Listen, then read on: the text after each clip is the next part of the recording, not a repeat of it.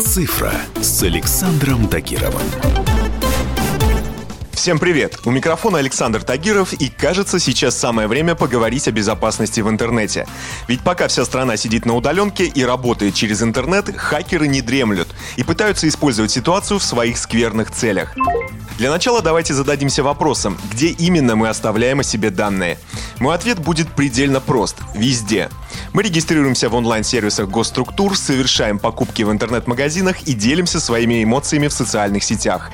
Оставляем данные о себе в банках, страховых компаниях, облачных хранилищах, всего и не перечислить. И что самое печальное, всю эту информацию могут получить совершенно посторонние люди и использовать как угодно.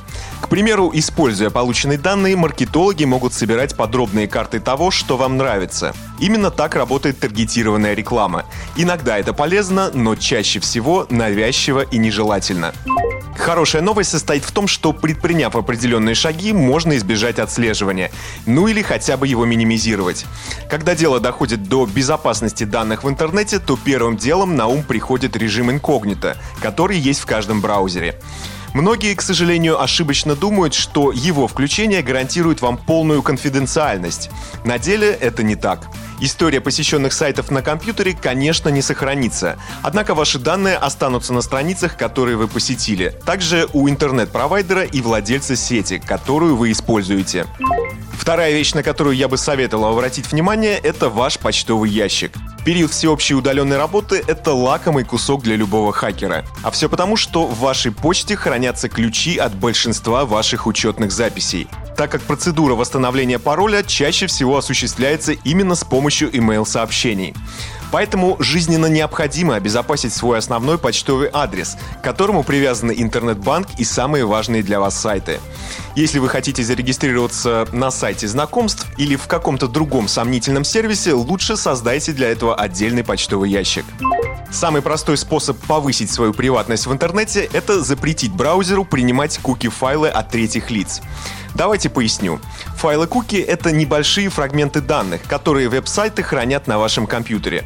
Они могут быть использованы для полезных вещей, например, чтобы вы входили в систему, не набирая постоянно пароль. Но также они могут быть использованы для отслеживания, регистрируя сайты, на которые вы заходите.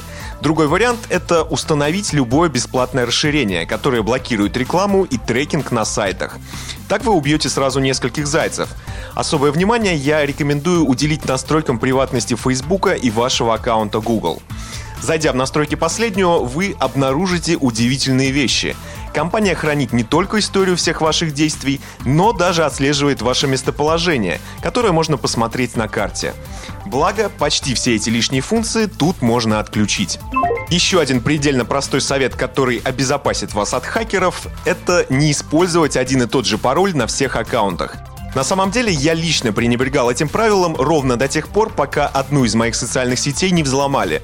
И я вам скажу, что пароль там был не из простых. Он содержал заглавные и маленькие буквы, и даже цифры.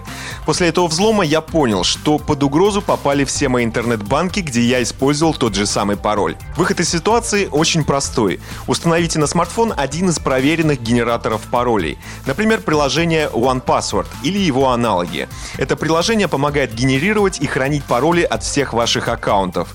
На этом у меня все. С вами был Александр Тагиров. Всем хай-тек пока и будьте здоровы.